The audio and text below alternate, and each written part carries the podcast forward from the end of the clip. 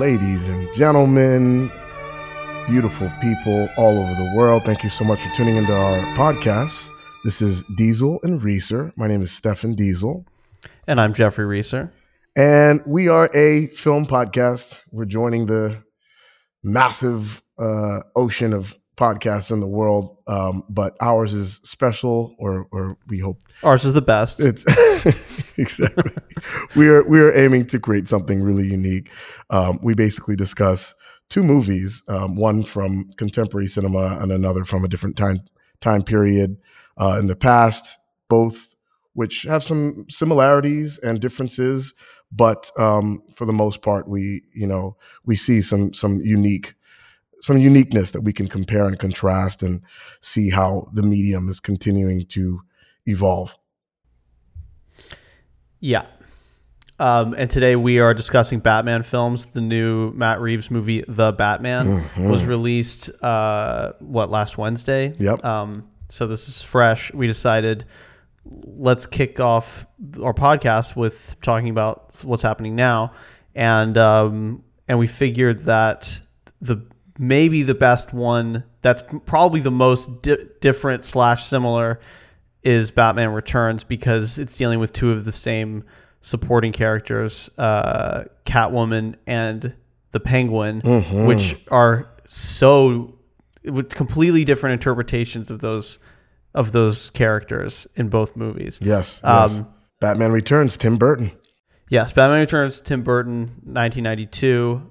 So I mean, let's let's start with with that one because I mean that's a fascinating film, and uh, we have today as our guest Justin Johnson, yes, uh, who is yes. a close friend of Stefan's.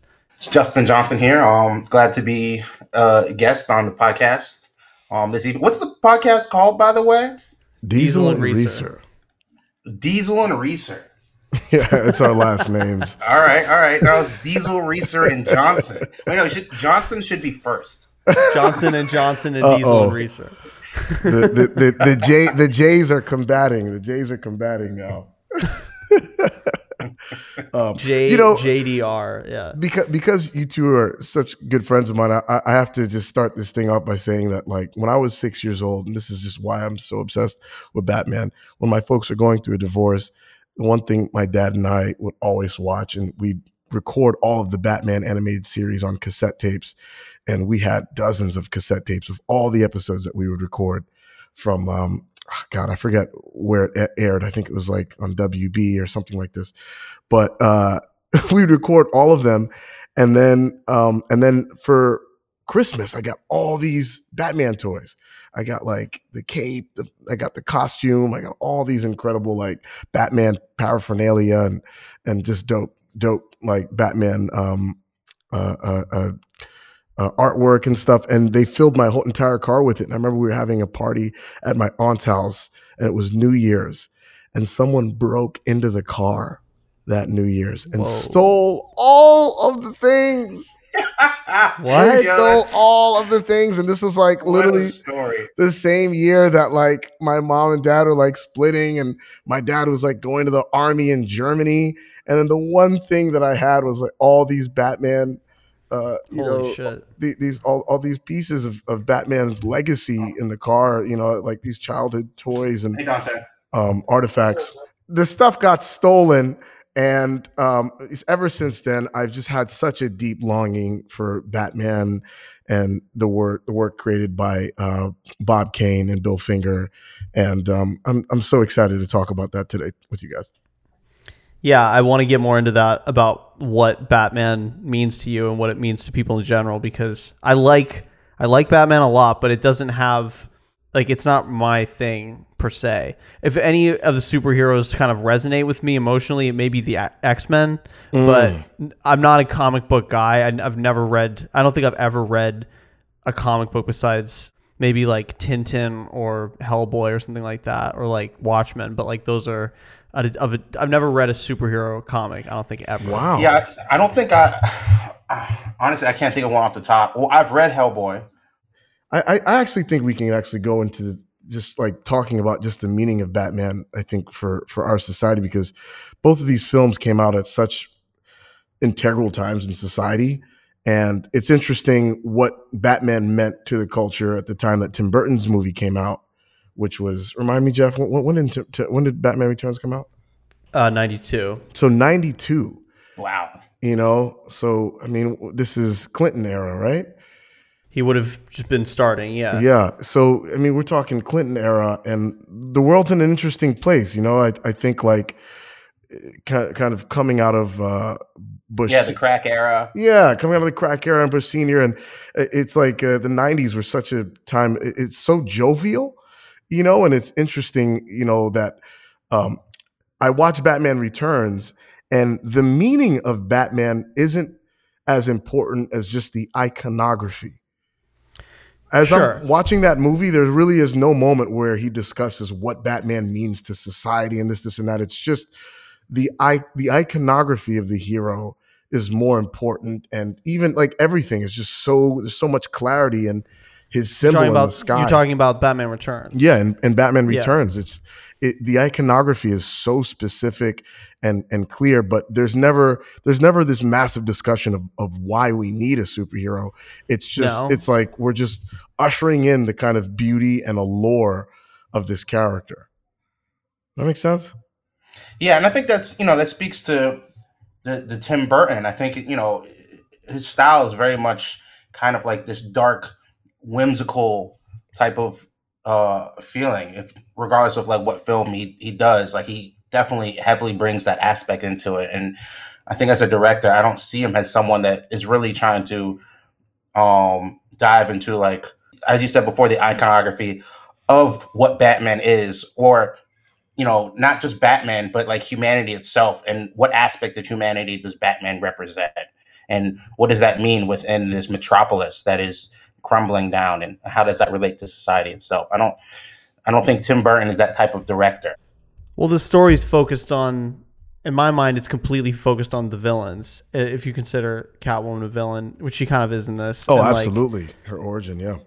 It's completely about Shreck and the penguin i would argue the penguin's almost the protagonist of the story yeah. mm. i feel like there's more screen time like collectively it feels like about 70% of the movie is on those characters rather than batman and also and i do feel like there is a sense of gotham and and what's going on in that city and and, and then how the penguin affects it and even though it's very like cartoonish there's some thematic weight there. Even and then Batman Batman's just this cool like icon that yeah. swoops in and makes everything, you know, he like fixes stuff, but he doesn't have a, there's no moral gravity to this Batman. No. Like he's he's a good guy, but they don't they don't emotionalize Batman at all. And I don't think they do in the first Tim Burton Batman either, which I'm honestly not a huge fan of, but like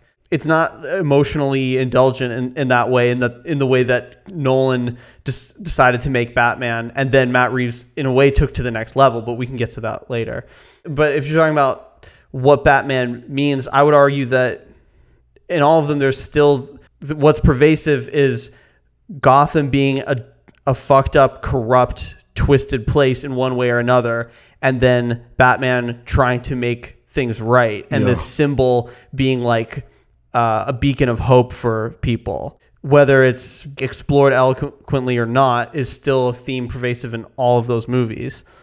Yeah.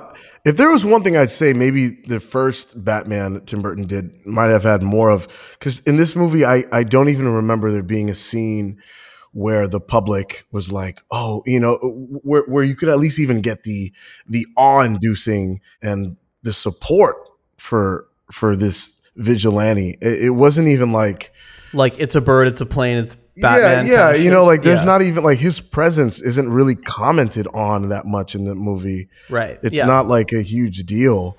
Um, it's almost like they take him for granted as like like a cop or something. Like he's just part of the fabric of society. Right. Which I, yeah. which I kind of bought, but I agree with you. Yeah. Yeah, but you know, I think most superheroes represent hope in some way. I think what makes Batman unique is it er, it represents the the ingenuity of man, whereas Batman doesn't have any powers. Every other superhero has powers, and the way that he tackles all his conflicts is and even you know the fact that he has all this money but the way he uses money versus like the way he could use the money i think what he represents is what man could be and and and the possibility of man and how nothing can can stop man from achieving whatever its goals are. And and Mm. you know especially when you stack them up to other heroes like you know when it, you talk about the justice league and they compare them to gods and then you look at batman standing next to him he's the only actual man there. Everyone else is a god in some shape way or form.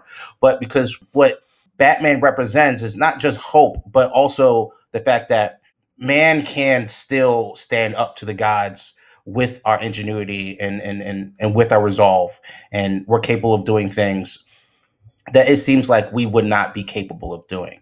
So when i look at you know batman films yes he's also giving gotham hope but like also the way that he you know deals with conflict and every time he gets knocked down he gets back up. Like that and him just being a human but even at the peak of of of you know human ability like still there's a weakness in him that you know i think a lot of other well most other heroes don't have the same way batman has and i think that's what what why people are so attached to batman because in some way you know we all could be batman whereas um, at least the main dc heroes most Yeah. of them you cannot be them ever but if you have enough money and you right. and you do enough that's, training that's part of the Hey, problem. that- and yeah. you can do all these things, you could potentially be Batman. But there's no way you're going to be the Flash. You never Right. have super speed. You're never going to be Superman. You can't fly. You know, can't be Wonder Woman. You don't have super strength. Like all these other aspects of what all you heroes need is are. super. Yeah. All you need is super money, basically. Yeah. yes. that that would be the only thing I think about the Chris Nolan series, and this is just I, okay. We're bouncing around a little bit, but okay. but like it, I, would, I was just, just bringing up just that point, which is that money aspect of being a billionaire. Anyone cannot be Batman unless you have those resources. if you don't have those resources, Yeah. I mean, you're you're you know you you, you are Robin at best. but you could take maybe what part of what Justin's saying is that you can still use your resources toward good if you want. Batman's efforts could also be your efforts, even though you may not be able to do as much damage Right. or good. But um, but also at some point during during watching the Batman, I was thinking about this. The storylines and villains that a lot of these uh, Batman stories use are um, are about corruption, and I feel like that's yeah. it's, it's fairly it's it's I'm not sure if it's common as much in other comic book things, but I feel like there's it's more focused on I guess more like mundane aspects of of villainy, and then when you get to stuff like Superman or like the Avengers, it's all about this like global Alien, it- it's yeah it's like we've got these aliens that are trying to destroy the entire planet. And like honestly what's more interesting to me is like the guy who's trying to build a power plant that will like steal all the resources. Like it's a little bit of a smaller it's a to me it's a more relatable evil because it's pervasive and and to and it's actually more subversive in general to say we're going to make a movie about American greed you know? Yeah. and like it feels like a very regional thing. It's like this is this is about how there's corrupt people you know in new york or chicago or la or wherever that are screwing people and then it takes it's not so much about vigilantes like there's yeah vigilantes will stop petty crime maybe but what's more interesting is vigilantes who will stop corruption. And it's mm. like and then the idea of having a very rich powerful superhero is like like he's a guy who could be fucking over everyone. Wayne Enterprises could be fucking over uh, Gotham. You know, they could be Amazon or worse or, or whatever. But instead, you know, he we get the sense that he's trying to do do good. And it's it's also like this is slight tangent, but I just realized this. We never really see. Sorry, what's it called? Wayne Enterprises right? What the fuck does Wayne Enterprises do? Like in most in, in most Batman stories, and like, do they do anything good? Like, are they a philanthropic organization at all? Because clearly Wayne's like he, you know, he he seems like he wants to do do right by the people, but Wayne Enterprises just continues on as this like evil monopoly. But then personally, he makes sure to go out and and try to take care of people and like protect people just food for thought. Yeah, I I, I will.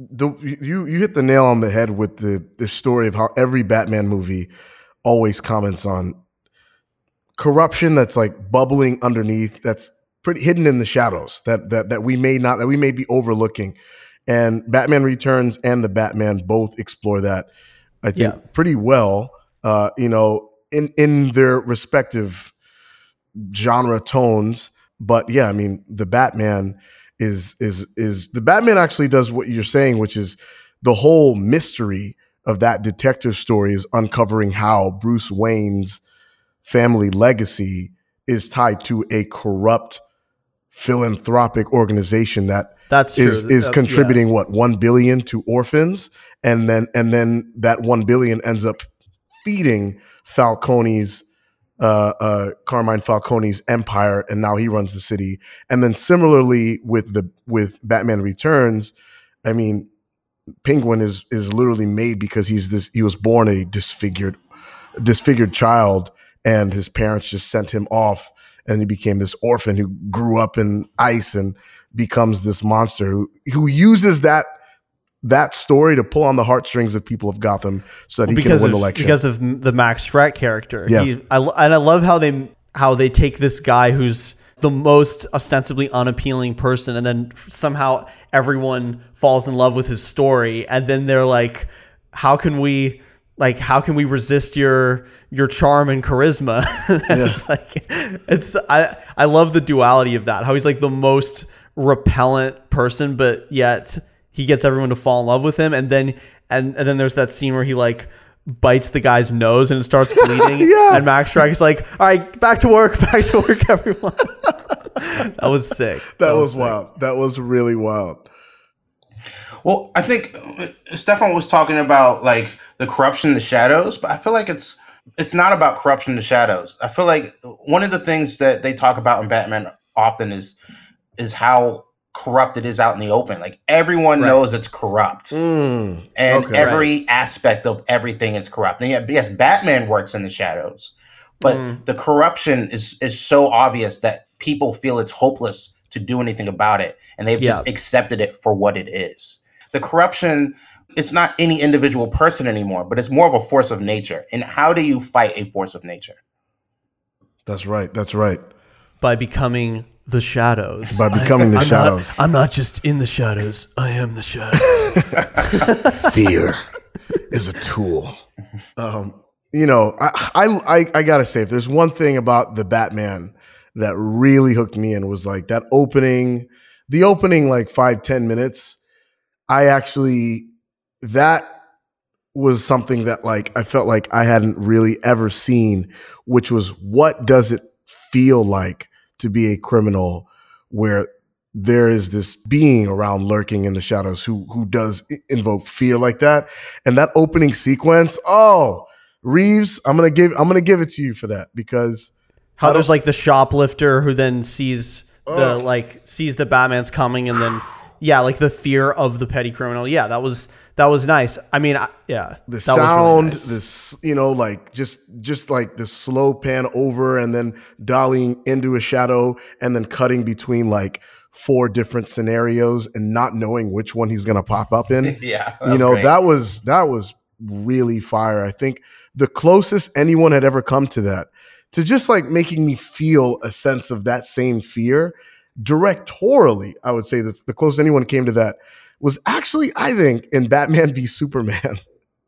Uh not you know uh, Zack snyder there's a moment where they're going down to rescue these orphans underground. Or not orphans um i think they might have been sex workers or something but they're all behind bars and then they're all like speaking i forget what, what language it's in but they're speaking and they're like the devil is here the devil is here. And then the the police are going through the basement and then like the camera's just like you know it's handheld and it's following them from their perspective and they're looking for him and you just see uh, in in like blurry hanging from the ceiling you see batman and you just see him like fly up into the ceiling and i remember like being very startled and scared in that moment but i i loved the horror aesthetic in the opening of the batman that i thought i thought that was really really really cool. Yeah you making me want to give Batman v Superman another shot because I couldn't get past like the childhood origin story. I was like, I was like, I do not want to see Zack Snyder doing the like, like his parents getting shot. And like three minutes in, I just fucking turned it off. I was like, I, I can't do this. Right, But right. um, no, I I agree. I there were things about that opening that were really strong. I thought the VO was kind of corny. Like Yeah. to be honest, but you know what are you gonna do? I mean, it didn't. It wasn't a deal breaker or anything. I didn't mind the voiceover. It felt it, it felt like he was pulling his inspiration from like a different era film that would have that voiceover, similar to like a Watchmen, and um and I felt like that voiceover added to that that old school noir detective type of vibe to it. I, I liked I liked the idea of it. I just didn't think I just thought what he was saying and how he was saying it was like a little bit it just didn't quite work for me. Mhm. But I, I I think in spirit I'm I'm down for it. And I agree. And I mean if we're since we're we're on this subject, yeah, I think it, my favorite thing about the Batman was how much it committed to the detective noir Yeah. genre and style. And like that's one thing that that's I feel like has I think he really smartly identified that as the missing aesthetic that's that's just part of Batman but hasn't been done in a movie yet, really. Like Nolan took it for granted, Tim Burton took it for granted, and they went for other avenues to entertain the audience and to sell like for Tim Burton, he sold zany comic book and yeah, like, yeah. How would how would you art- describe arty. exactly the Tim Burton approach? I mean, is that would you describe that as an action movie? No, no. I mean, I think I would describe it to me. It's like a comic book, like animation come to life or something like that. It's like a child's imagination brought into live action, and like, and and to me the hu- and it's interesting the way it uses humor. Like compare that to you know like what became of like Iron Man, Marvel sense of humor, where it's kind of like winking. Like it's a different kind of smarminess. There's this like really elaborate comic book aesthetic Yeah. that's that feels it feels so far from reality. It's a it's a fantasy world, but yet he creates these moments with the characters that makes them feel real and adult, and they have like an adult sense of humor and a, and a sense of specificity. Right. We're getting it's clued in, into like Catwoman, Selina Kyle as a real woman. Like she's she's in her mid thirties. She's you know like she's not married. Like she's neurotic. She's like horny. You know what I mean? Like Yeah, she's yeah. a, she's really There- she's like a it's a very woman. sexy. I think there's a lot Yeah. of sexual innuendo. Yeah, it's just And- very it's very sexual. And Batman yeah. Returns. Oh my god. You know, Yeah. like even I mean, there's there's a moment I even forgot where Danny DeVito sees her. and He's like, "There goes my favorite pussy," you know, and like, Yeah, and- there- yeah.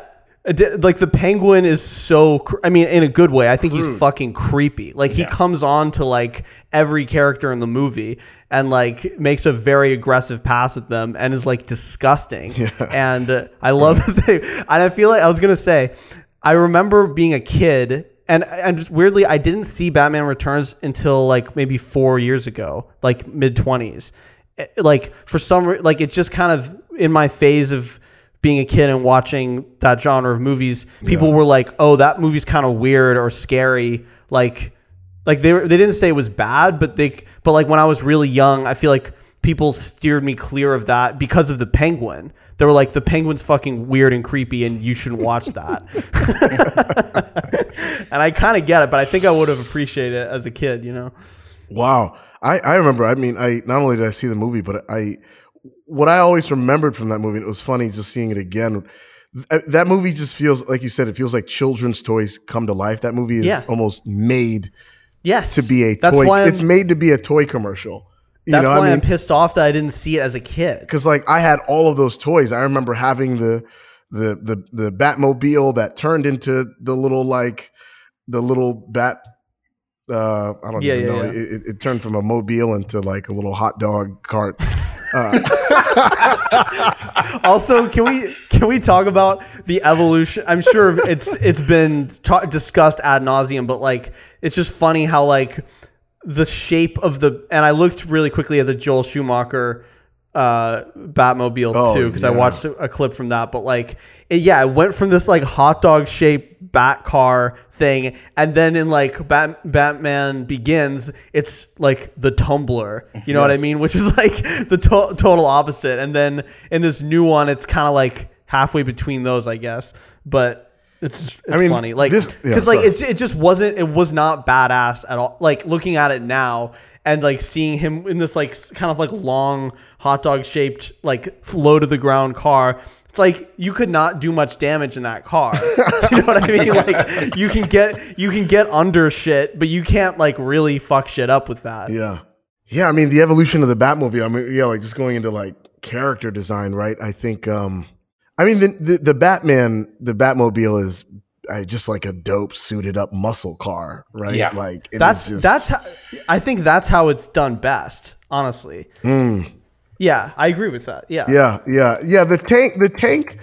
I mean, Chris Nolan made it work, but when you think about it, at least just like in terms of at least creating something grounded, I just I can't really see.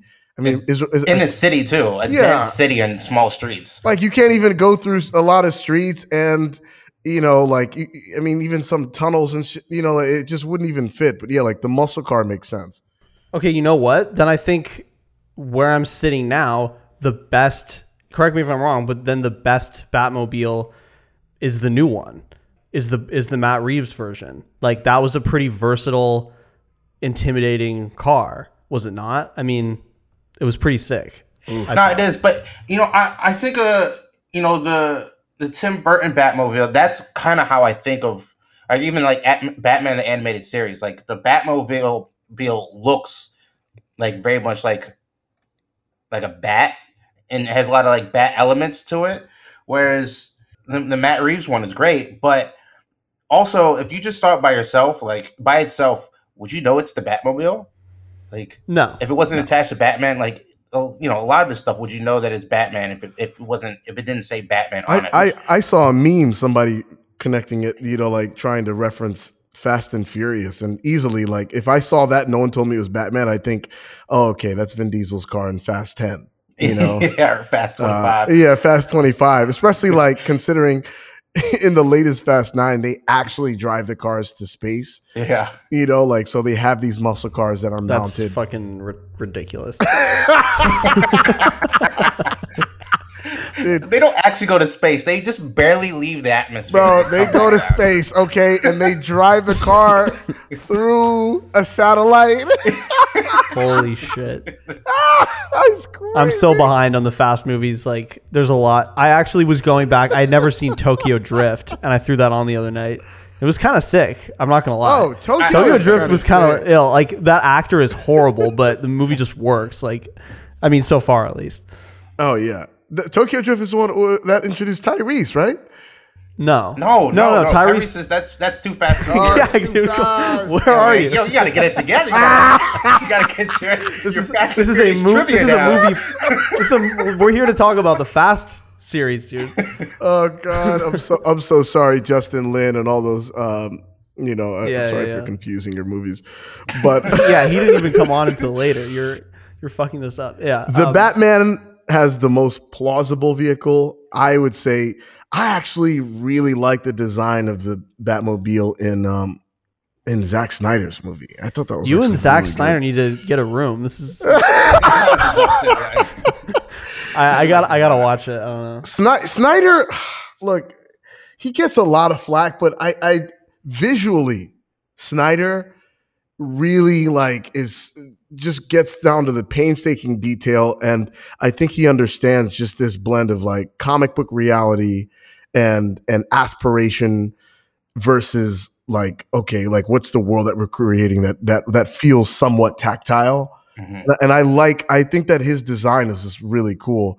Um, yeah, I mean even even the the bat suit, I, the bat suit in the Batman, it was pretty cool. I mean, I mean obviously this is year two, and then he he has like I mean even his wrists he does he he doesn't have the he doesn't have those those sharp edges that he has on you know Yeah, it felt forearm- like everything felt very DIY. yeah yeah super DIY. In, in the Batman, he he didn't actually feel like a billionaire to me. He felt like he maybe had fifty million, Like Yeah. he didn't feel that rich. Well, what at was all. what was interesting about the Batman is that I feel like they made the choice that he didn't work and that he didn't really like that he was basically just living off of inherited money and had taken a major backseat to Wayne Enterprises and then he was just basically this like spoiled incel hanging out in his basement and so naturally he's not gonna like spend a bunch of extra money like he's gonna spend like a lot of money, but it's not like it's not like James Bond level money. You know what I mean? Mm-hmm. So that actually kind of worked for me. But It's it's funny you bring up this thing about the incel. I, I, I gotta say that was like one thing about the Batman that was equal parts like interesting and then also um a little questionable when I've gotten yeah it's a little distance from it. questionable. You know, like because yeah, like the- it's been a few days since I've seen it, and And you've grown wiser. You've right. you've evolved. I've had some time. I've had some time, and I keep thinking about you know Matt Reeves kept referencing Nirvana frontman um, Kurt Cobain Kurt Cobain, you know, as as being his inspiration for Bruce Wayne. was it? And yeah, like that that was how he designed Wayne Manor. He wanted he wanted Bruce Wayne to feel like Kurt Cobain just stuck in this massive mansion by himself. And even his notebooks, the way that they Bruce Right. Wayne's notebooks were designed, it's almost like he even took some of Kurt Cobain's notebooks and used that, you know. So that that was an interesting approach It is. and then and then the the, the Riddler is pretty much another form of a, an orphaned incel, um, you know, who's basically creating this following online, this small following of online of, of Yeah, extremists, right. And um, I liked it, but it I, okay, I'll jump. I'll jump in to say that in the end, I felt like I didn't. I didn't totally buy that.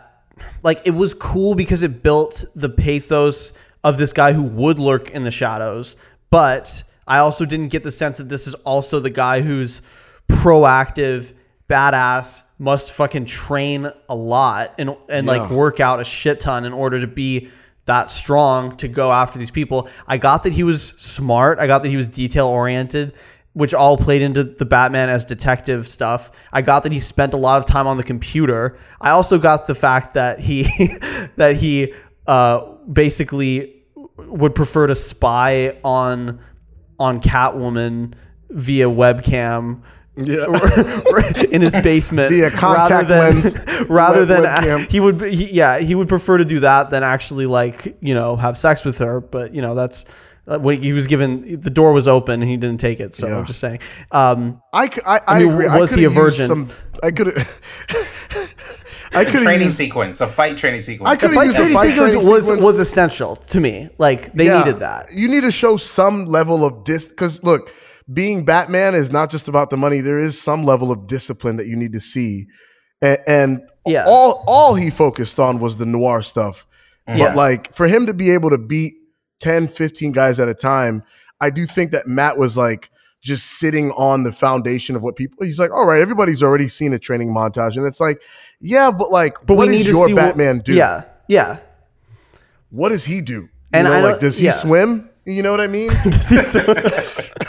he's got a murky pool of black water that he does laps in yeah You know, Um, like I, it's just it's just like what does he do to discipline himself to make him a like able to withstand these constant beatings? Show, show me an ice bath. You know, like anything. Yeah, But I agree with you that, and then in the end, we're shown, we're finally exposed who the Riddler is. And then I think part of the concept is that they're supposed to be similar, but are they similar in a way that's interesting?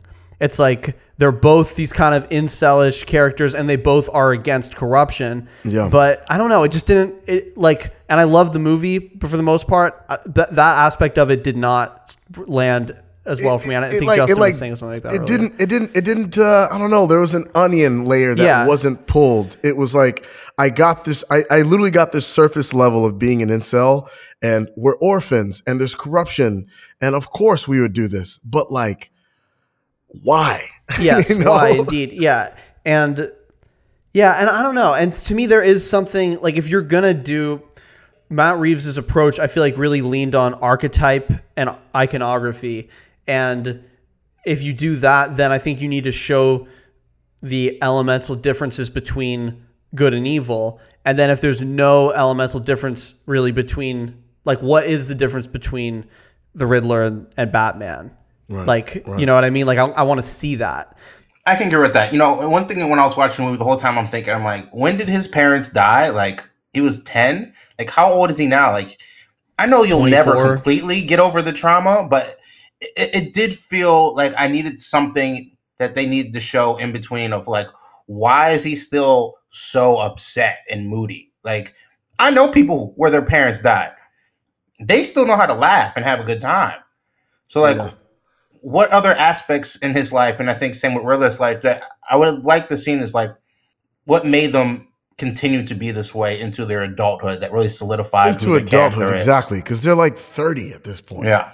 Yeah. You know, it's like it's not like it would be one thing if the parents died five years ago, but come on, it's it's like 30 Yeah. years later. You know, like Bruce, you gotta move on, okay? You gotta you, you gotta go to college, okay? yeah, Get a yeah, fucking I- haircut.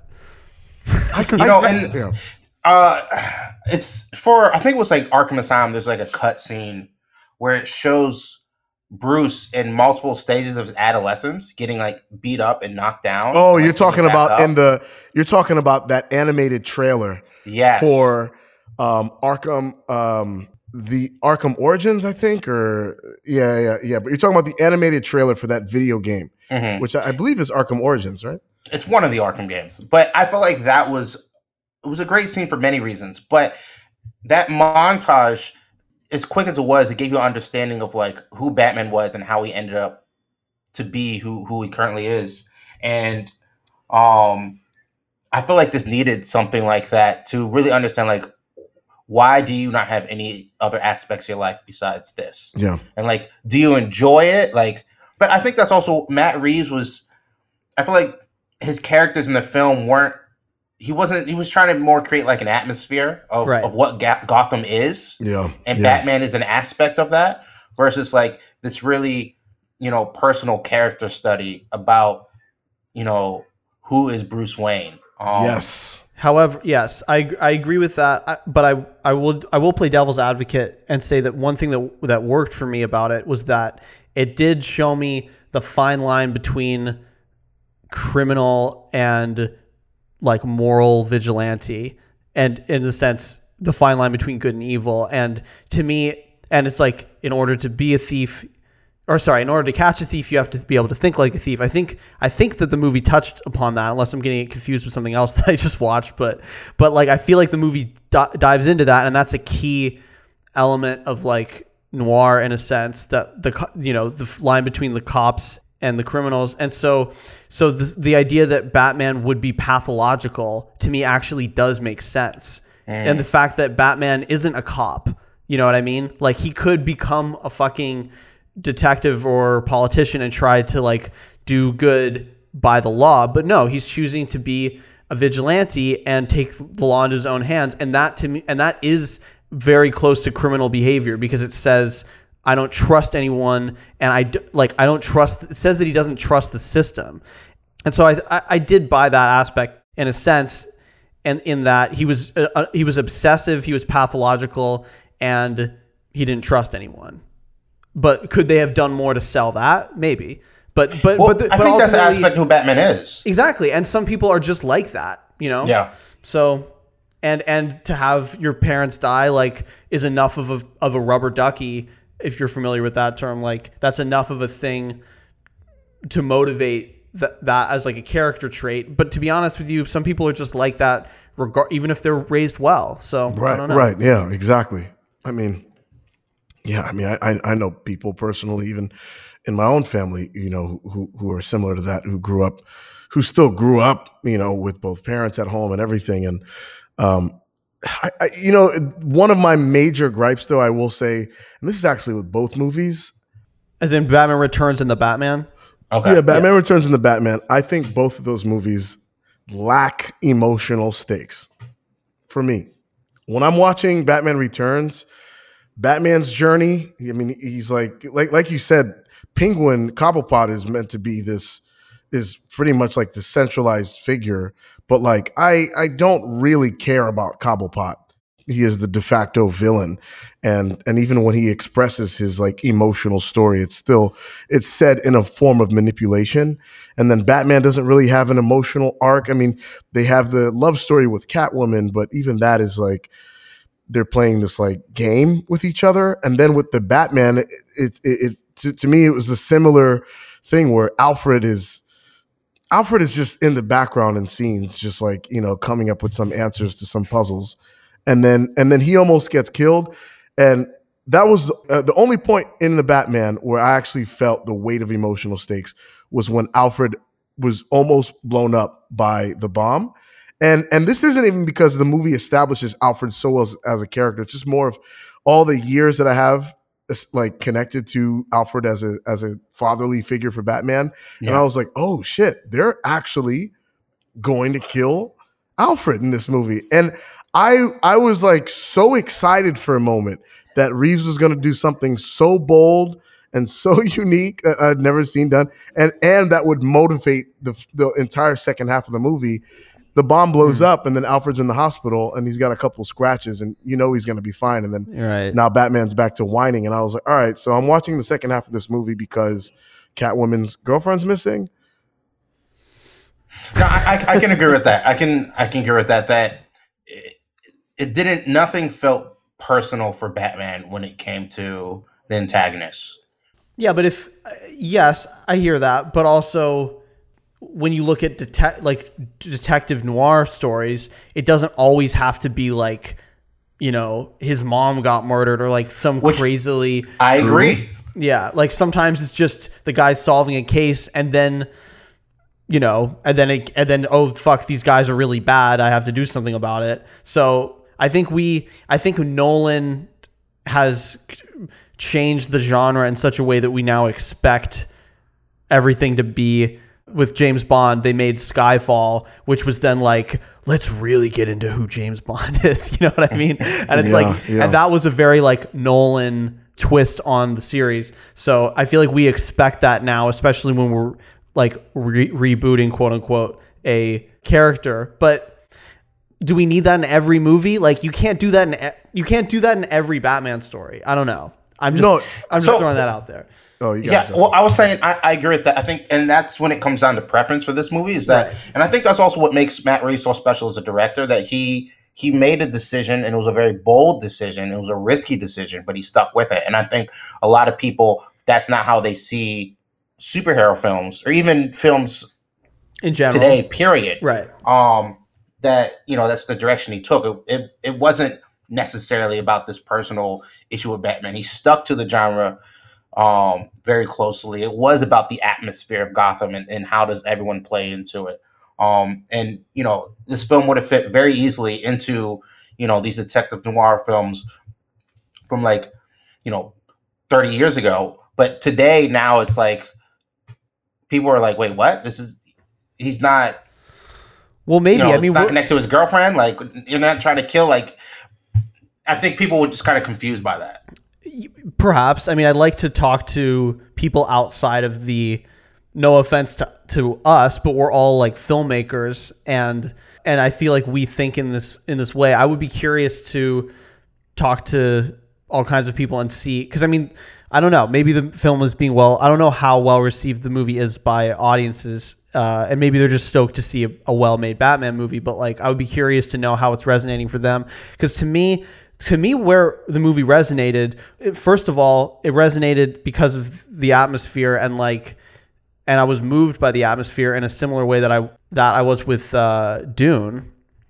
You know, mm. like Dune really moved me atmosphere wise, and and the atmosphere clued me into the psychological point of view of the main character, and I feel like this movie was very similar. And then also like what re- and and what really moved me um, in the Batman was actually that ending finale scene where everything's flooded and then there's all those people trapped behind the, the oh rafters. I love that scene. and then he fucking moves the thing and and brings those people out and then going back to stuff what you were saying with that opening about how it's establishing him as basically it didn't show him training, but it showed him cutting his teeth with petty criminals, and it suggests that this is his first time being a being a real hero. So I think Yeah. maybe that's one aspect we're overlooking is that he had never had to really pull out the big guns and like save the city or like save 20 people stuck in a thing until then. And then when he did, it was like this really powerful thing of like we need heroes. Like like some like sometimes we do need someone stronger to like help us. And he's like the pied piper with his with his uh with the flare. yeah with the flare. leading the people through the water. It was really powerful. And like It was, and I really liked that everyone was like afraid of him at first, Yeah. and the the child was the first person that reached out his hand, and once once the kid um felt comfortable, then all the adults were like, okay, we'll we'll accept you for who you are. Like once it like, oh, if the child's not afraid of you, then we don't need to be afraid of you. And yeah, how he led them out, yeah, that was really I, that was that was uh, that's like one of my favorite Batman scenes I've ever seen. Period, Same, because I felt same. like that was that was something that the Nolan films was missing, far as like his connection to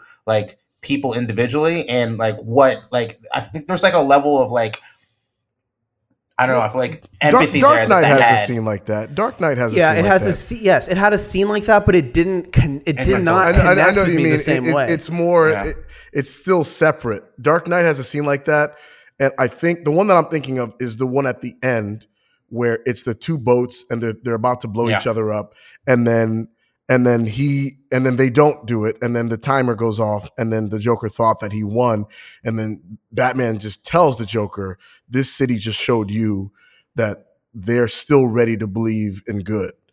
You know, um, and and then but this movie was I, I do think I, I- think it might be the first time you know it- it's the first time that you're seeing batman in the same way you'd see spider-man or superman Yes. where yes. where you see them literally swoop in grab the kid and like pull them out of the fire the tree the the, the moving train and because batman has never been he's never been that guy you know like he's Mhm. it's always more about the fear and taking down the criminal and then disappearing interesting But Jeffrey, you made a great point about comparing it to Dune because I know Stefan loved Dune, and I feel like these films were very similar. Hmm. That Yeah. way, that I didn't necessarily really feel the emotional arc of the characters the same way that I feel in like a lot of other films. yes But you know, just like the beauty of what the film is really stood out to this film the same way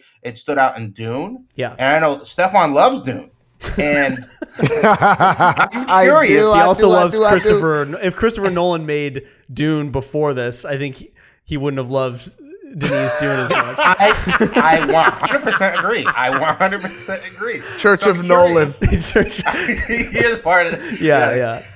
Um, yeah, so I'm curious, how do you reconcile your love for Dune and you question this so much? When I feel like they're doing the same thing.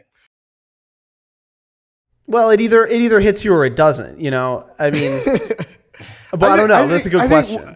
okay, what I like about Dune particularly is there are some philosophies expressed in Dune, literal philosophies, and I think I might have texted you both uh, my favorite sequence in the movie where it was it's a philosophy that I have never art I've never seen articulated so poetically was, in a movie. which was what? and it's the scene where Jamis, the helicopter is about to crash with him and his mom, and he's like spinning around and spinning around, and then there's that magical moment where he starts to have a vision again, and Jamis, uh, he sees that he sees Jamis, you know, like, and he tells him. Oh God, it's such an amazing quote. I'm paraphrasing a little bit, but he, but he's telling him, you know, like the mystery of life isn't a problem to solve it's a reality to experience. We must flow with the process. And to me, like, and then you see the sand and everything. And then in that moment, the character just realizes, I need to stop fighting to learn how to win and to survive and to conquer, you know, fear. I need to just flow with how things are going.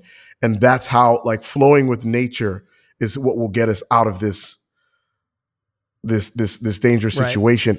And Dune just had some crazy philosophies. The Batman, visually, atmospherically, I'm there, but I I really there was really no philosophy and and this is probably because Batman has been done so many damn times and Chris Nolan probably has expressed every philosophy that Batman could ever have with, with all of his movies that in this movie like even the whole thing like I'm vengeance. I was like okay that's that's kind of cool. But I, I I've I've already seen and experienced that philosophical trajectory before.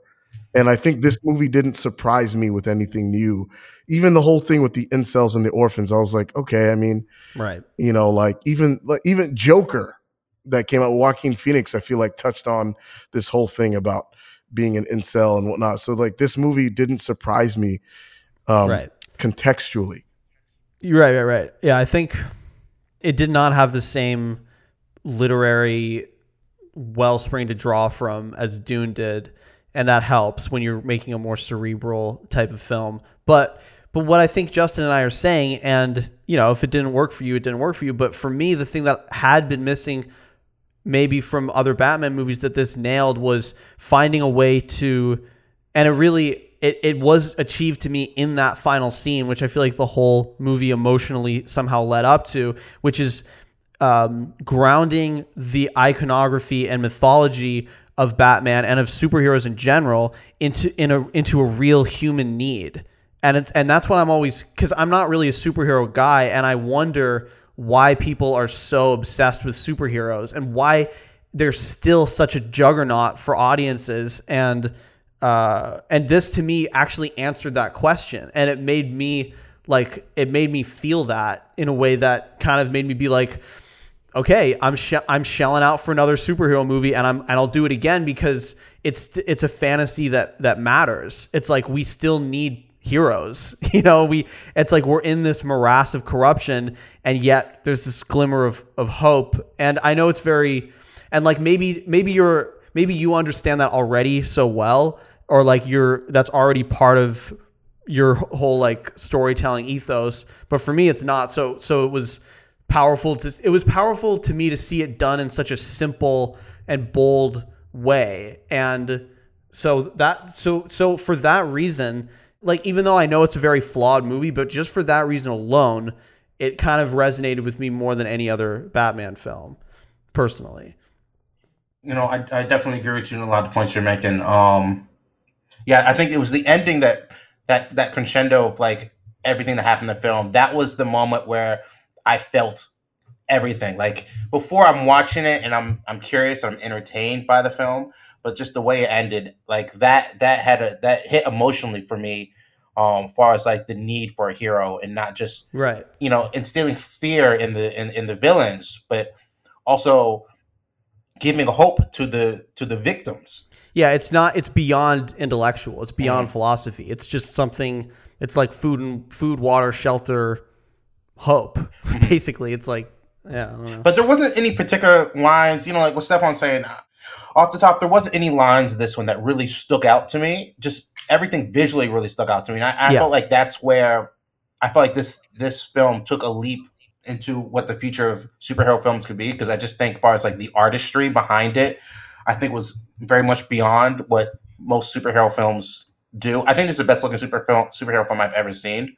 I think it's taken it further that way, really pushed the genre further. But um, yeah, I, I can't really think of any any lines like off the top that really like stuck out to me the same way it did in Nolan's films. Yeah, it wasn't the strongest script really, mm-hmm. and like I agree with right. you that yeah, I think I think I'm more impressed on a writing level with both like a Batman Returns or like The Dark Knight way more because they just they know how to like humanize the characters and bring in all these layers. But I don't know. Ultimately, what am I what am I resonating with in a movie? Sometimes it's just the the atmosphere. I don't know.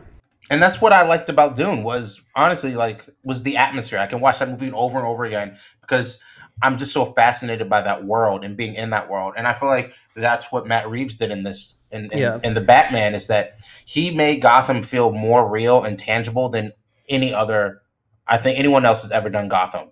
Um just from just the the the specificity and the care he took into like small things as far as like the light and the color and when you look at different stores and and the, the police officers and just every little aspect of it it's like he really thought about like this is a real place and I'm literally just taking the camera and I'm bringing it into a real place.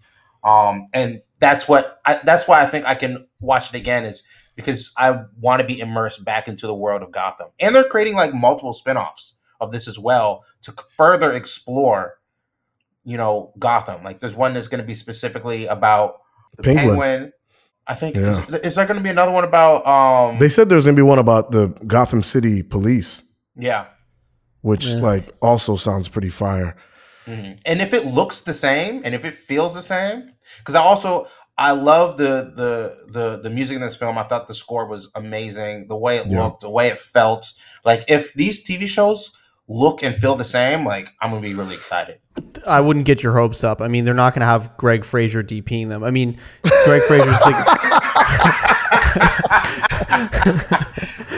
Greg Greig Fraser's the guy. I mean, maybe he'll DP the pilot, but unlikely. I mean, he was the guy who DP'd both Dune and the Batman. Yeah. Um, Oh my And- god, I, I almost forgot that he did both.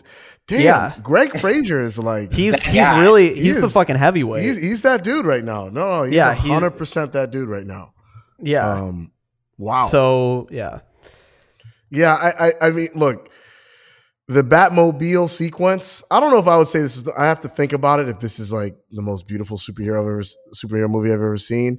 But the Batmobile sequence is probably one of the most well shot car sequences and the most innovatively shot that I've ever seen. I think. I think that sequence in particular is what really. I mean, there's some stuff like I, I've never even seen a car crash. There, there's a moment where the car's just mounted on the Penguin's vehicle, and the coordination of the pyrotechnics and the car crash behind him, and to show Batman's car coming through the rearview mirror. I mean, I, I, that is one thing that just like the director, filmmaker in me is just like, you know, like how did he coordinate all of that? That is Yeah. wild.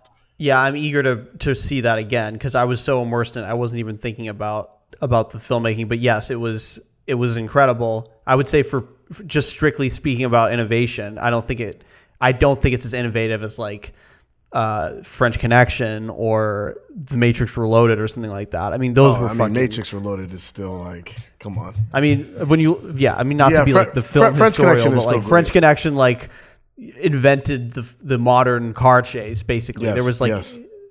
so. Anyways, But th- this movie, the way that it's photographed is, yeah, it's still, it's like there are almost like no wide shots of the cars chasing each other. It, it's like almost every aspect of this chase is from a mounted shot. It's it's kind of and and like from really shallow depths of field. And and I, I think I had sent this to you both. It reminded me, and I'm like 99% sure Greig Fraser went to that scene in Prisoners where uh Jake Gyllenhaal is Oh. driving is driving the little girl through the highway because that scene is it, that's the only time that I've seen a scene.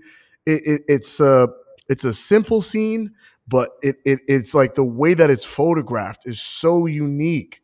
You know, like that. It, it, it just places you in the perspective of where the car is at what point in time, and then the characters, like literally how the character visually is seeing things. Because Jake Gyllenhaal is like he's been shot, so his vision is is is uh is is deteriorating and it's fading out, and you only see the drops so so then in the batman it's like similar where you're just seeing like the rain at one moment and then you see like the top of his car and you know like it's just like you're like literally only seeing it from these characters points of view from, Right. from their eye level yeah, yeah. which is pretty sure. wild Justin, you were talking about the vividness of of Gotham and everything like that, or like uh, the way Matt Reeves made it seem, feel real. I, I think that's interesting. I mean, I, I'm not sure I totally agree. I think it's I think it may be the most like elaborately realized or like immersive, but to me, it felt like a version of Gotham that was imagined, like a fantasy version, and and not too dissimilar from like the kind of world that Todd Phillips created when he did the Joker. It was very thoroughly done. I just don't know if it it didn't resemble a real city when Nolan did his movies. That was just Chicago, basically. I mean, so like, so, so it's like he just did modern day Chicago, and like to me, that's not That's not as like interesting or immersive, but Yeah. it did feel super real. And then and I- then I mean, Burton. Well, when I say the whole thing real, is shot on, on, on Pinewood Studios. I mean, Burton. Every shot of Batman Returns is just on a stage. yeah, that oh was yeah, yeah, so- you definitely was the soundstage. You can tell. But I, I, when I say real, I don't mean far as like I can connect this to a real city, but real far as it felt like the lore was was thought out enough that Yeah. if you ask any question about it, you would get an answer to it. I agree. No, I agree with you. I Mm. yeah, yeah, that's cool. Yeah, down to even like, I, I- you know, like some of my favorite locations in the movie are like the coffee shop. Oh coffee you that was know, great. in in the Batman, you know, like the coffee shop felt, you know, that that that sort of um Edward Hopper looking, you know, like it, it's just it was just he really fully realized that world. I mean, it's always pouring rain. I mean, my God, they must have. Yeah, I you mean, know. if I mean, if we're talking about influences and stuff like that, like I, I think he was going for like what comes to mind is Blade Runner and Taxi Driver. Yeah. you know what I mean. Like that's kind of atmosphere that he's going for, and I think, and also with the montages of the voiceover and being like, you know, it's very similar to Travis Bickle being like, um, or yeah, one day a real rain will come and wash the scum off these streets. And like, Right. no, it does not get anywhere close to how fucking amazing those sequences are. But like, I think he was trying to create more of a Travis Bickle or a uh, Decker. What's his? Yeah, Decker. Yeah. Um, it- From Blade Runner. yeah. the guy in Blade Runner, like that sort of Deckard, urban, that like just being part of the urban atmosphere and being like disillusioned with it, like almost got there, almost got there, you know. Yeah. But but it's Yeah. it's harder to do when when like because I feel like with Taxi Driver and with Blade Runner, like literally th- those are their jobs. Like Taxi Driver is a taxi driver. He's an he's an ant among ants. Same with Blade Runner. He's a cop among cops. Like just just punching the clock. You know he has to do another job, kind of shit. And like with Batman, it's like no, he doesn't have to be on the streets. You know what I mean? Like he doesn't have to live in a shitty apartment. So so it's you can't just you can't just make that choice necessarily, which is I think why it doesn't work for a lot of people. The one thing I loved about movies in the '90s, though, you know, is just like when a movie ended, it just ended. You weren't sure if there was going to be a sequel. They didn't need it. They weren't trying to tease anything. You Yeah, know, the I end agree. of Batman Returns is just it's just it's kind of just a magical thing, and you see the Batman signal, Catwoman's head appears, but it, it's just it's just clever and it's like sort of poetic artfulness in that way. This movie, Reeves, I think he should have quit while he was ahead. Showing the Joker That was dumb, that, dude. That was like really, really weak, especially because we've seen a we've seen the Joker so many times. We've also seen the Joker teased in such incredible ways that to just have him in jail and saying and like, this goes back to the script and saying one of the most obvious lines for the Joker, saying you know something to the to the effect of you know like at one moment you're on top and then the next you're a clown and I was like all right yeah. And also, I was saying this to Steph the I was saying this to Steph the other day. Like, we we've we're we're we're up to our neck in Jokers right now. Like, Yeah. we've had like we we've had Heath Ledger, and then we had Jared Leto. Yeah. uh, you know, rest in peace. And uh,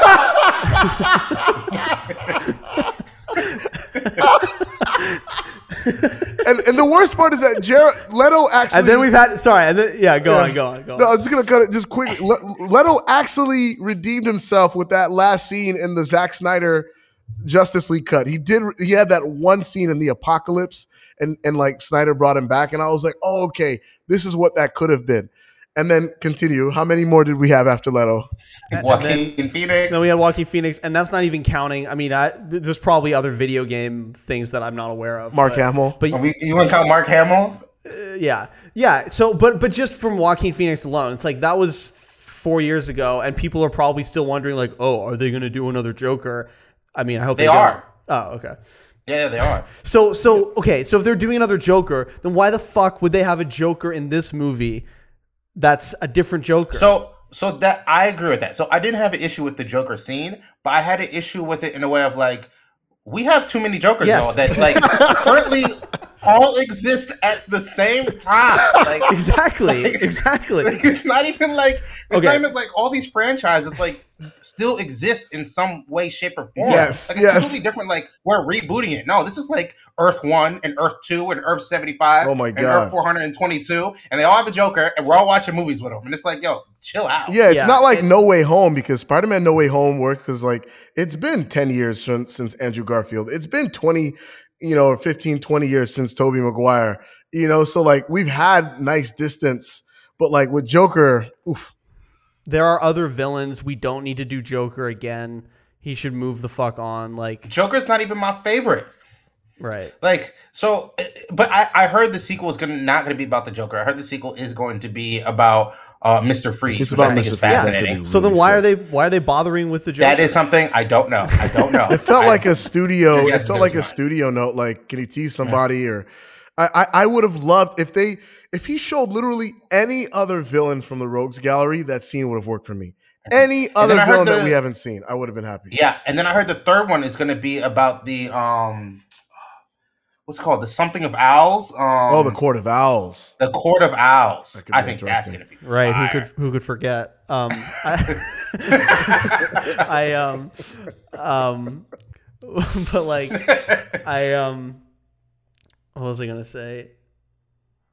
Yeah, I yeah, I just think. Oh yeah, you know what they're gonna do is they're gonna they're gonna because you know how Joker in the Todd Phillips movie ha- had all of those like Joker acolytes and like all those like wannabes and stuff. Oh, yeah. So what I, what I think they're gonna do is be like, okay, the Joker was set in 1982 ish, and then this is set in like 2017 when they have social media or whatever, and, and then and then the Joker with you know some actor from the CW playing him is gonna be like the second gen Joker, who's not the real Joker, but who's like someone's son who you know what I mean? Like he's gonna be like an acolyte of the Joker and like part of that legacy, but not the actual Joker. That's my Right. that's that's that would be the smart thing to do. But they shouldn't be doing the Joker at all. Like there's too They many shouldn't. fucking Jokers. That's I actually, line. I personally, I would love to see them do Clayface. I know people say that that's like a really hard thing to do, but I think that if you do, you can do it in a world. And I actually, I want to see, and it's a difficult thing for a filmmaker, but Clayface and Mister Freeze are two really, really unique villains that even visually, I think if you do it Yes. visually and and like horror and like you use like crazy Yep. practical and CG, people will be like, "Whoa, I have not seen that." That's one thing I think Batman is missing, and they're gonna do it again after this. Let's be real. Give it another ten years, they'll do some more Batman films. But the next trilogy of Batman films, what I want to see, because I think when they do Mister Freeze, they're gonna do something like, um, uh, uh, uh, I'm trying to think what's the, uh, like probably like something like similar like Dexter. Like he's probably not gonna have superpowers. But Mm. what I want to see is Batman. I want to see a trilogy of Batman going against people who have superpowers, people who are stronger than him, and you Yes. actually see the creativity of why Batman. Because the, the biggest joke of Batman, Batman can beat anybody with prep time, and I want to see films that actually do Batman with prep time, where like he's fighting people that that like how super. how would you beat like how would you you're just a you're still a human how would you beat this person like exactly especially because Batman isn't quite like Iron Man like he doesn't he's not running around and like In this invincible indestructive suit. suit. Yeah, Yeah, yeah. So it's different like that, but that's that's something I really want to see. And Mister Freeze, I think, would be really dope, especially like the way they've done him in the in the animated series. Like I would love to see him like running from around a corner and like this ice blast comes out and it's freezing like the entire wall. Like Vision, I think that would be dope. Or like I would love to even see like Man Bat. Like far as like people are comparing Batman to this creature and this actual, you know, uh, anthropomorphic bat creature exists, and they don't know the difference between the two, and it gets this horror aspect of like him creeping in the, the Batman in the dark, and this this you know this giant Batman creature like comes out of the shadows, and like you Right. really feel the horror aspect behind it. Like this, it becomes like a monster movie at that point, and like that, Yeah. that's that's something I would really love to see in a Batman film that they just don't do, and it's it's a very important aspect of who Batman is. I completely agree. But l- lastly, because this is such a masculine fueled series and and hero, can we just touch on the women in in in both of these movies? Um, I mean, so you know, you've got Michelle Pfeiffer playing Catwoman, and then you've got Zoe Kravitz playing Catwoman in in the latest Batman. Um, both pretty fantastic. I mean, Zoe doesn't really get uh, it, not like an origin story. I mean, she's almost fully formed as Catwoman in this movie. Wait, wait, you're saying it's fully formed in Batman Returns? In the Batman, I felt like Zoe. You know, I, I know that everybody's Uh, like, she was "Well, already coming," but a burglar. Yeah. she's already a cat burglar. She kind of have her, has her outfit. She's got the cats, and she's Mhm. saying the quips and things like that that that Catwoman should be saying. It didn't really, you know, it wasn't really like this is like like the only thing she's missing is the whip. you know, I don't think she'll ever get the whip. I, Yeah, I the feel whip like is they're not corny. going to give her the whip. the whip is corny.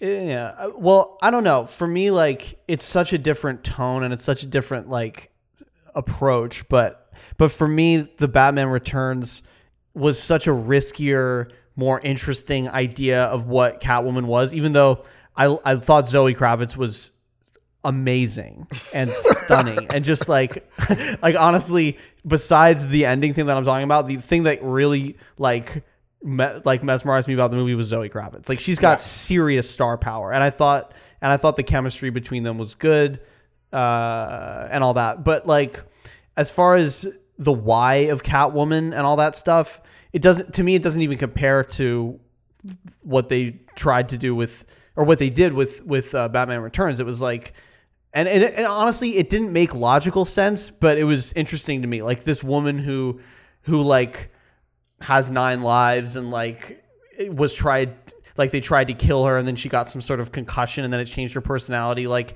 it was just wild. Like it's and, I and I, for me, I I would agree. I think that that's that that rendition, the Batman Returns rendition of Catwoman, just the story of Catwoman is so iconic in that movie, and and yeah, it, it's it- sick. yeah, uh, it it still I think is like, I mean, Zoe's does a great portrayal, and Anne Hathaway was strong too. I thought in Dark Knight Rises, but I do I, I actually think Michelle Michelle Pfeiffer. Maybe it's the writing of the movie, but I think that like It's that everything, cat yeah. that Catwoman still comes on top for me. I don't as- know. I, as an arc. honestly, I think Zoe is my favorite. You know, I've seen Zoe before this, and I was never really impressed by her acting. But this one, I felt she had a lot of charisma. I like the Michelle Pfeiffer one, but also eh, the the movie's goofy. Like it's a Yeah, goofy yes. movie, Yeah. and as interesting as her character is, and, and and how theatrical her character is, and it's really well done. But like I don't know, the goofiness doesn't like. I'm just like, yo, this is so goofy. Like it, it, Right, it, right, right. it reminds me that it, it's very much Power Rangers. Like it could, I feel like it could exist in the same world as Power Rangers. Like It's kind of dark though. Like people actually die though in Batman Returns. I actually forgot that for for all of its whimsy, that it actually does like it, there's still a tragic thing to it because like like she kills herself to kill Shreck, Max Shreck. You know, like she like shocks. You know, she Yeah. uses the electricity to kiss him so they could both die. And then you know, and then the penguin also like there's a whole funeral pyre with the, the penguins kind of rolling him into the the ocean. I was It- like, wow, gets- like, this is this Yeah, is pretty. yeah, you know, it, it, it gets Oh, dark, but. I think I think what Justin's saying though is that in tone and in spirit, it's Yeah. so it's so zany and goofy that it just doesn't. It's it's nothing like the kind of like adult noir thing that Matt Reeves is tr- is trying to do. like right? I would watch a TV show with this Catwoman, and there's never been a time before that where I ever was like, you know what, I want a Catwoman movie. This is the first time I was like, oh, I would watch this. I, I don't know about that because my I li- I think Zoe Kravitz was like mag like very electric in her presence, but did not have what I'm what I'm saying is that there was no emotional engine really. I yeah, thought so because you, you didn't feel like her losing her. I, I don't know. Was it her girlfriend, her friend? I don't know who. It, it was like Yeah. it- we- the way that we're even introduced to It her friend character is just like through his binoculars as he's just you know being a peeping tom watching the whole scene and like I like you don't really get a sense of their relationship there. It's just you know like you just it, it's just it's not deep enough. I've realized what that what that was. T- To me, the most plausible explanation of that relationship is that she did have some sort of bisexual romance with her roommate, but they wanted to sell the movie in China, so that so they eliminated that as a as a concrete As story actual- point. right. And she, yeah, so she referred to her as her friend and stuff like that. But I, they must have had some sort of like Yeah. romantic entanglement, or maybe they were just so close that they were like family. But it really, but it to, I don't know. It felt like there was something else going on.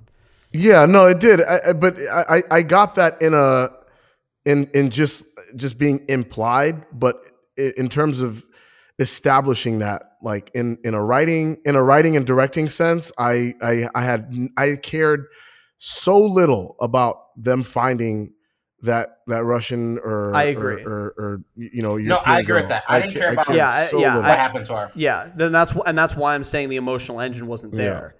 But I love Zoe being on screen though. Like every time Yeah. she was on screen, I was like, "Oh, bring Yeah. her back! Bring her back! I like her." Yeah, it, wa- it And was an She's interesting so choice. small, and petite, and slim that like I'm not really attracted to her, like because she's like tiny person.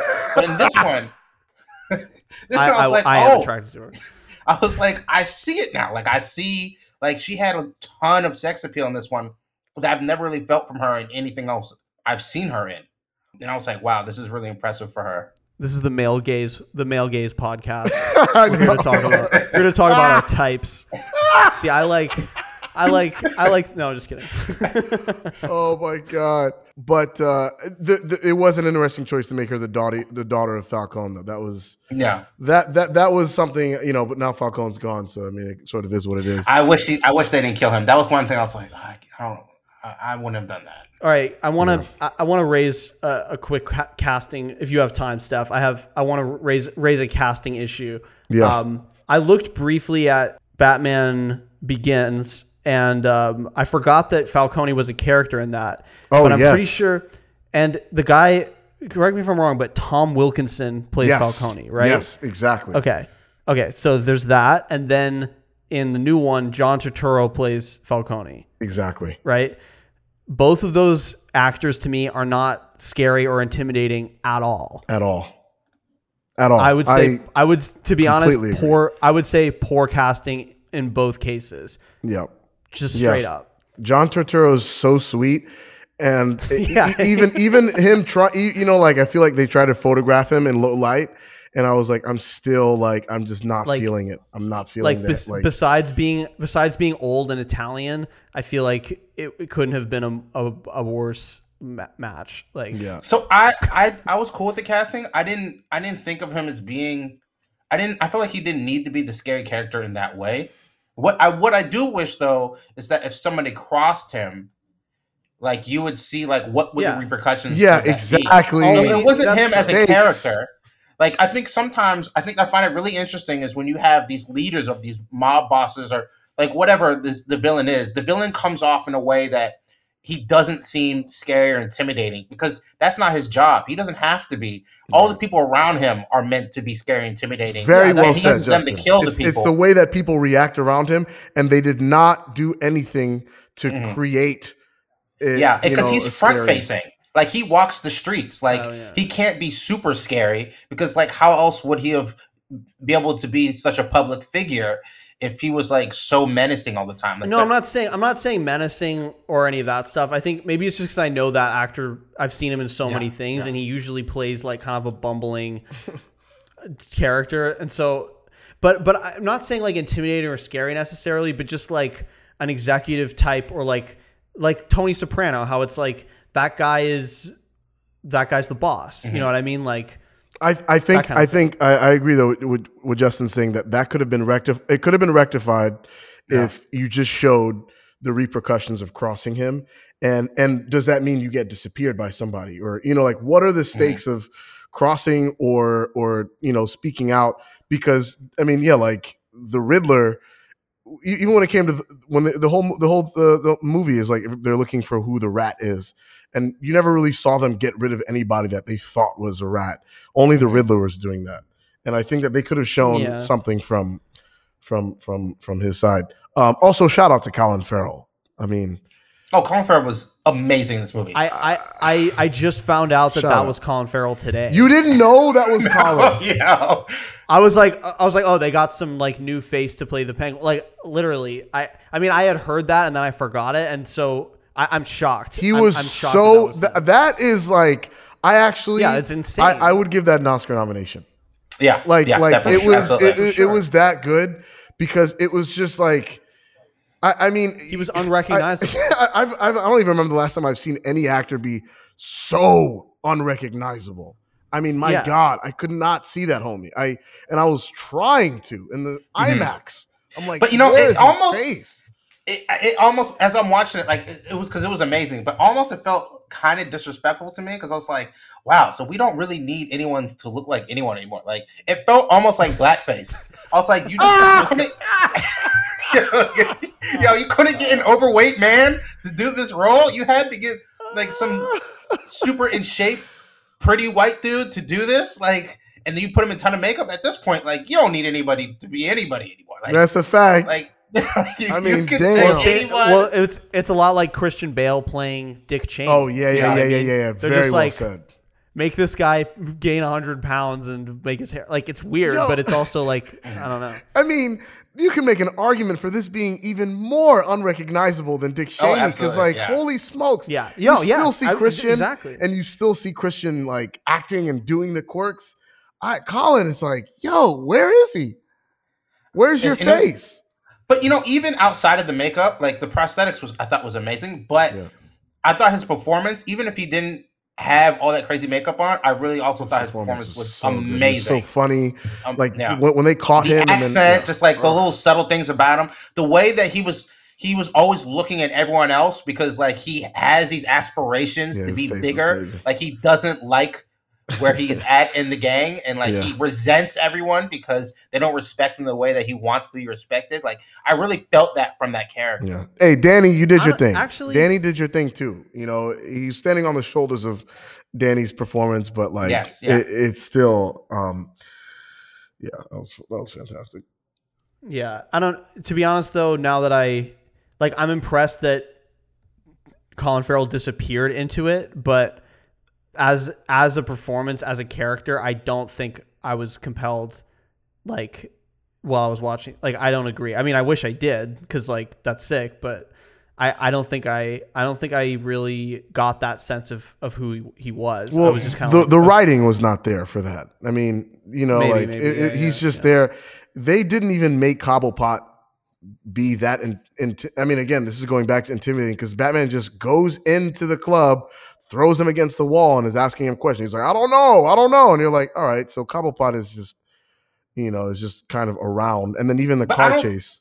I don't He think of him as being an intimidating guy. I don't think that was the goal for him. I think he was always he was meant his character. He always felt small in all his scenes, like, and that's why he was always kind of quippy and and jokey because like his way of thriving, even though he was like, you know, because he's he's he is like this overweight, not strong person that Yeah, you know he gets pushed around he gets bullied like he's a victim in himself and i i like that scene because it showed like yeah everyone kind of does this to you and you can't really do anything about it and like you don't like it but like you're just kind of you just gotta hold this l because that's what you are you're a giant l of a person right, right. Yeah, these are some fire movies. Uh, you know, I mean, the Batman visually was so dope. Um, and you know as a as a filmmaker the whole time i'm thinking about i was like yo it looked like they took a whole day to shoot every single shot like yeah, I know what you mean. About, I'm just thinking about, especially like me sitting there, like as a VFX artist, when I'm on set and I'm just waiting for art department and and production to like set up the scene and like you know calibrate the lights and get the angle and, and lens and put all the props in and you know all these different things. And like it takes hours and hours and hours. And I'm just looking at it I'm like it had to take my whole day for every single shot. It just looked like right. how do you get that specificity in like composition and color? And and and and and obviously like it has a lot to do with the grade as well. But it, it looks like they put a lot on it on set and like it already looked amazing because they lit that thing like no one else because could ever yeah i mean it's like you said like they shot it at a they shot it at like perfect times of day. And then b i mean just just in coordinating just the atmospherics you know i, I think like and again like matt matt does a really good job of staging if we're talking about his planet of the apes movies.